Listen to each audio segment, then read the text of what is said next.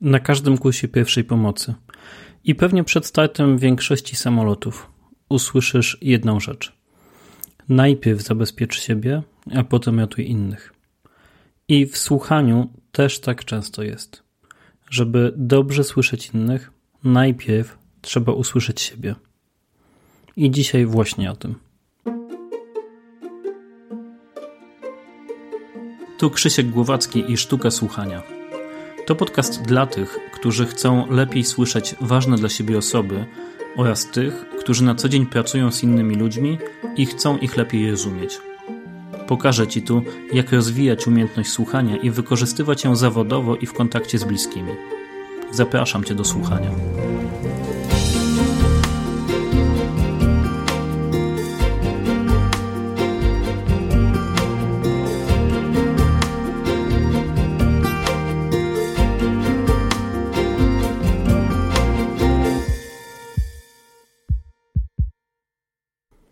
Jest poniedziałek wieczorem. Ja właśnie wróciłem ze spaceru z psem. Cała reszta mojej rodziny śpi. I to jest chyba idealny czas z jednej strony na nagrywanie podcastu, ale też to jest idealny czas na to, żeby robić dokładnie to, do czego ten podcast będzie Cię zachęcał, czyli spotkać się z sobą samym. I chcę Ci dzisiaj powiedzieć o kilku rzeczach dotyczących właśnie słuchania siebie. To będzie 10 myśli, 10 albo 9, nie wiem czy tą dziesiątą jeszcze zdążę domyślić, ale będzie na pewno 5 źródeł tego głosu, który możemy uznać za swój głos, który ja widzę, że są ważne i które gdzieś tam ja tak postrzegam, więc pewnie może być ich więcej. E, I kilka myśli, 4 albo 5, e, które będą mówiły o tym, e, jak siebie słuchać.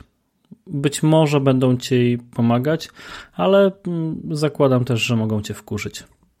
Dlatego zacznę od tych, e, które są trochę mniej wkurzające, od tych pięciu źródeł.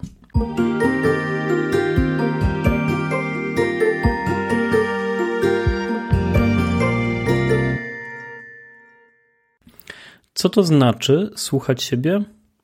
Dla mnie, po pierwsze i chyba najważniejsze, to słuchać swoich emocji e, i wsłuchiwać się w potrzeby, które za nimi stoją. To pozwalać sobie na emocje, na ich doświadczanie. To czasem trwać w nich chwilę, zgłębiać się i posłuchać, co mówią. I potem dotrzeć do tego, jakie potrzeby za nimi stoją, bo za nimi najczęściej będą stały potrzeby. Albo zaspokojone, i wtedy emocje będą ci mówiły, wszystko jest ok, lub tak dalej, albo te, które w jakiś sposób domagają się zaspokojenia i będą ci mówiły, potrzebujesz zrobić coś innego, ja będę ci o tym przypominać i wtedy będzie się pojawiać złość, będzie się pojawiać e, smutek, będzie się pojawiać jakaś irytacja. I te emocje będą ci mówiły dokładnie o tym, czego ty tak naprawdę potrzebujesz. No i pytanie tutaj, co ci mówi twój smutek? Co ci mówi twoja złość? Co ci mówi być może twoja radość? E, I jak często tych emocji doświadczasz? Być może są też takie emocje, na które nie masz przyzwolenia, bo złość piękności szkodzi, bo być może chłopaki nie płaczą, albo będąc dzieckiem słyszałaś czy słyszałeś o tym, że się głupio z czegoś cieszysz. W związku z czym gdzieś tej radości nie chcesz doświadczać, bo ona jednocześnie mówi o odrzuceniu. Te emocje, które gdzieś się pojawiają, są bezcennymi źródłami informacji e, i one nigdy nie kłamią. One zawsze mówią prawdę. Pytanie tylko, czy rzeczywiście chcemy ich słuchać. Drugie takie źródło słuchania siebie, drugie źródło, którego moim zdaniem warto nie lekceważyć, to są wartości. E, I być może czasem się zastanawiasz, co dla ciebie tak naprawdę jest ważne. Pewnie tak jest. Ja czasem chcę sobie zadać pytanie, za co chcę oddawać moje życie. E, I nie w takim charakterze męczeństwa, nie w takim charakterze umierania za to, co dla mnie jest ważne, ale pytania się o to, co daje mi tak naprawdę sens, co daje mi poczucie sensu i za co ja chcę marnować swoje życie dzień po dniu. To marnować tak trochę w cudzysłowie, ale na co chcę przeznaczać moją energię, na co chcę przeznaczać mój czas, na krzewienie jakich wartości ja chcę się każdego dnia decydować. E, zarówno jeśli chodzi o mój czas wolny, jak i tak naprawdę o pracę. Nie? To znaczy, co ja buduję tak naprawdę swoją pracą, co ja buduję tym, co każdego dnia e, ileś godzin robię. Na ile ja w tym mam w ogóle poczucie sensu? Na ile ty masz poczucie sensu w tym, co robisz? Bo jeśli go nie ma, to być może warto przemyśleć, czy nie chcę tego zmienić, czy nie chcę być może pracować na jakieś inne wartości, na coś, co będzie mnie bardziej wypełniało. E, zostawię to trochę i wiem, że w większości, może nie w większości, ale dla niektórych z Was, dla Ciebie być może to będzie coś, co będzie Cię irytować. I okej, okay, niech tak będzie. Pytanie, co Ci ta irytacja będzie mówić. E, trzecim źródłem takiego słuchania siebie dla mnie jest słuchanie swoich pragnień i tęsknot. E, no właśnie, i pytanie, za czym tak naprawdę tęsknisz? Na myśl o czym masz e, gdzieś głębokie takie wzruszenie w sercu albo łzy w oczach i masz poczucie, że bardzo, ale tak naprawdę bardzo chcesz tam być, tego doświadczyć, to mieć. Co by ci dało takie poczucie spotkania właśnie z tą tęsknotą, spotkania i wypełnienia tej tęsknoty?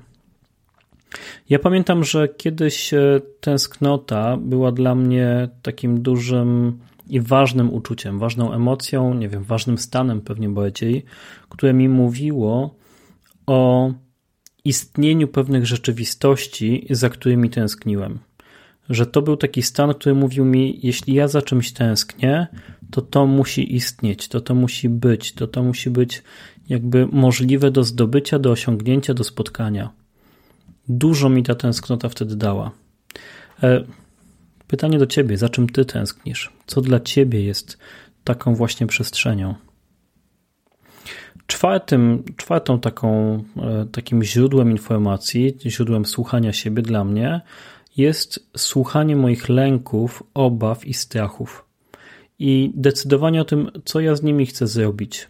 Czy ja chcę pozostać w nich, czy ja chcę za nimi pójść, zobaczyć, co za nimi tak naprawdę stoi? Czy ja chcę się jakoś z tymi lękami zmierzyć i zobaczyć, co jest pod ich spodem, co się za nimi kryje? Czy ja chcę wyjąć się z jakiejś takiej ciemności, w której one, one tkwią i nazwać w jakiś sposób to, czego ja się tak naprawdę boję? Bo często na pierwszy rzut oka to nie będzie to samo, co po tym, jak się, jak się rzeczywiście w to wgłębię jak zapytam się, co najgorszego się może stać, kiedy się zdecyduję na coś.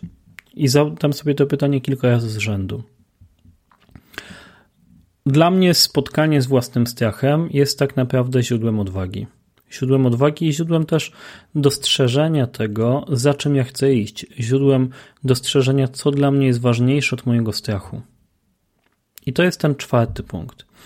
Piąty, trochę myślę, bardziej przyziemny, ale nie mniej ważny. To słuchanie swojego ciała i dochodzenie do tego, co ono mówi, jak ja reaguję na mój ból, na niewyspanie, być może na głód, na ile daję dojść swojemu ciału do głosu. E, I widzę, że to jest też cenne źródło, które pewnie ja osobiście czasem widzę, że, e, no, że najtrudniej mi usłyszeć. A być może, gdybym bardziej się w to wsłuchał, to dałoby mi też coś na innych płaszczyznach. Te pięć miejsc: ciało, emocje i potrzeby, wartości i decyzje, które z nich wypływają, pragnienia i tęsknoty oraz strachy i obawy. To dla mnie jest pięć takich miejsc, w których ja rzeczywiście mogę się spotkać z sobą e, i siebie usłyszeć. Czasem to jest łatwiejsze, czasem to jest trudniejsze. Pytanie, kiedy to jest łatwe, a kiedy to jest trudne. Co sprawia, że coś jest łatwego, a co sprawia, że coś jest trudnego.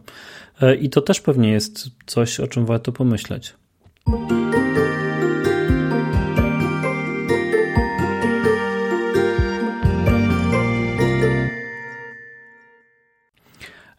Kilka myśli dotyczących słuchania siebie, które gdzieś tam na tym spacerze z psem, a jeszcze wcześniej mi przychodziły do głowy. E, Pierwsza myśl jest taka, że często słyszymy o tym, mm, albo przynajmniej ja mam takie wrażenie, że słyszymy o tym, że słuchanie siebie to pewnego rodzaju egoizm. Że to jest coś, co e, jest no, takim luksusem pewnie też. Nie? Że jakby powinniśmy się skupiać tak naprawdę na czymś innym, a nie na słuchaniu siebie, bo jak będziemy tylko i wyłącznie siebie słuchać, to wyrosną z nas tacy właśnie egoiści. E, ja nie do końca w to wierzę, znaczy w ogóle w to nie wierzę. Mam poczucie, że jeśli będziemy siebie słuchać, to w pewnym momencie dojdziemy do tego, że tak naprawdę słuchanie siebie to jest też przekraczanie siebie, że nasze poczucie sensu nie będzie się skupiało tylko i wyłącznie na nas. I być może tak jest, że na początku, kiedy my zaczynamy słuchać siebie, to jesteśmy na sobie bardziej skupieni ale w pewnym momencie odkrywamy, że jeśli nasze potrzeby są zaspokojone, to nasze poczucie sensu, nasze szczęście będzie leżało w tym, że będziemy siebie przekraczać. Ale będziemy siebie przekraczać w trochę inny sposób, nie w taki sposób męczeński, ale w sposób wypływający z tego, że my sami doświadczamy pełni, że my sami chcemy się dzielić tym, co mamy w obfitości. E, I to jest takie słuchanie siebie, które tak naprawdę prowadzi do altruizmu, do tego, że my sobą potem będziemy chcieli się też dzielić i będziemy mieli czym się dzielić. Druga myśl, która dotyczy słuchania, to pytanie trochę, kogo słuchasz, jak nie słuchasz siebie. E, bo kogoś na pewno słuchasz. Nasze życie takie wewnętrzne nie będzie znosiło próżni, w związku z czym na pewno pojawi się tam ktoś albo coś, jakiś głos, który jeśli nie jest twój, jeśli nie płynie z twojego wnętrza, to będzie płynął z jakiegoś innego źródła. Kto to jest? Co on mówi? E, I do czego cię prowadzi? Nie? To znaczy, jeśli masz być kimś, kto, kto w jakiś sposób tworzy pewną rzeczywistość e, i swoim życiem coś po sobie zostawia, to komu to będzie służyło, dla kogo to będzie dobre. Nie? Jakby w czyim interesie trochę. Pamiętam, że kiedyś y, słyszałem takie stwierdzenie, że jeśli nie pracujesz nad realizacją własnych marzeń, to pracujesz nad realizacją cudzych. Myślę, że coś w tym jest y, i podobnie jest z tym słuchaniem siebie, że jeśli to nie jest dla ciebie, a w efekcie potem jakby też dla kogoś innego, ale z innego źródła trochę, to to jest realizacja czyjegoś planu, czyjejś agendy. No i pytanie czyjej. E, I tu być może wyczuwasz e, jakby taki, albo i nie wyczuwasz, ale jest tam na pewno tak, taka myśl, że najczęściej to pewnie będą e, rodzice, to będą jakieś autorytety z naszego dzieciństwa. I myślę sobie tutaj o wszystkich grzecznych dzieciach, o tych posłusznych, które słuchają i które są grzeczne, a tak naprawdę to grzeczne znaczy spełniające oczekiwania innych. I myślę sobie, że słuchanie siebie to trochę jest wyjście z takiej właśnie grzeczności. I tutaj trzecia myśl, która wiąże się z tym wyjściem z bycia grzecznym, to jest pytanie, w jaki sposób umieć odróżnić to, co jest moje, od tego, co nie jest moje. E, I to było takie jedno z pytań, które mnie bardzo ruszało w momencie, kiedy prowadziłem takie warsztaty i taki kilkutygodniowy program e, ze sztuki słuchania siebie, o którym pewnie będę mówił Ci jeszcze na końcu. No ale właśnie pytanie, w jaki sposób jest, e, jak, jak odróżnić to, co tak naprawdę jest moje, od tego, co moje nie jest. Mam wrażenie, że tu nie ma łatwych odpowiedzi, że to jest często droga prób i błędów, że to jest często droga dowiadywania się w pewnym momencie tak naprawdę, co rzeczywiście jest moje, a co jest jakąś taką, e, takim nagraniem, które mamy wgrane w nas i które, na które jesteśmy tak zaprogramowani, że cały czas je realizujemy. I w pewnym momencie musimy zdobyć na odwagę naciśnięcia przycisku stop i wsłuchania się w taki delikatny szept, który tam się będzie pojawiał. Zobaczenia, co tak naprawdę nam w duszy gra, a nie co jest realizacją e, cudzych oczekiwań, cudzych marzeń, pragnień, cudzych planów wobec nas. Myślę sobie, że jednym e, z takich wyznaczników tego, że to nie jest nasze, będzie też nasze silne zmęczenie, które będzie nam mówiło: To nie jest Twoje. I to będzie inne zmęczenie e, od tego, które będzie z realizacji własnych pragnień. W sensie tam będzie takie poczucie zmęczenia, ale też spełnienia. Zrobiłem coś wartościowego, zrobiłem coś dobrego e, i jestem z tego zadowolony, choć jednocześnie zmęczony. Myślę sobie też, i tutaj jest czwarta myśl, że to słuchanie siebie może być czymś trudnym. Może być też trudne w takim sensie, że będziemy od tego uciekać, że będziemy się bać tego, co tak naprawdę usłyszymy, że będziemy się trochę bać, co odkryjemy o sobie, że trochę się możemy bać tego, co w nas znajdziemy e, i czy to nie będzie coś złego, czy to nie będzie coś trudnego. E, no i tu pytanie, bo łatwo jest uciec od słuchania siebie. Łatwo jest w ogóle uciec od siebie i mam wrażenie, że dzisiaj szczególnie, że dzisiaj zamiast takiej konfrontacji z tym, co w nas jest, być może trudnego, być może czasem e, jakoś bolesnego, idziemy w social media, idziemy w telewizję, w Netflixa, automatycznie uruchamia nam się kolejny odcinek serialu i żyjemy trochę nie swoim życiem.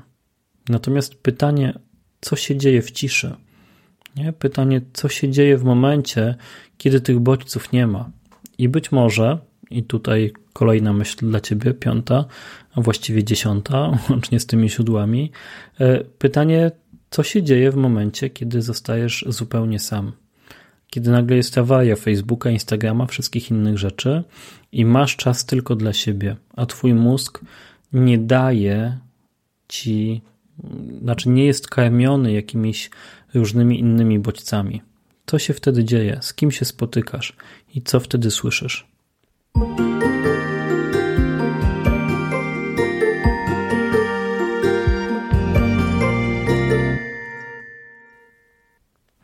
Z tym cię chcę zostawić.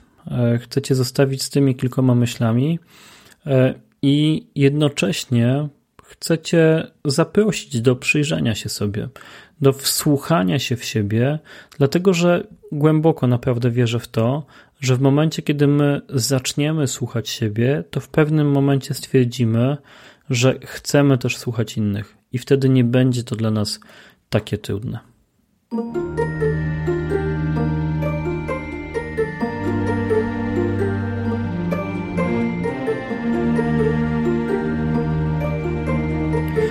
No dobrze, to tyle na dziś. Mam nadzieję, że te treści pomogą Ci lepiej słuchać siebie, a potem też sprawią, że przełoży się to na słuchanie innych.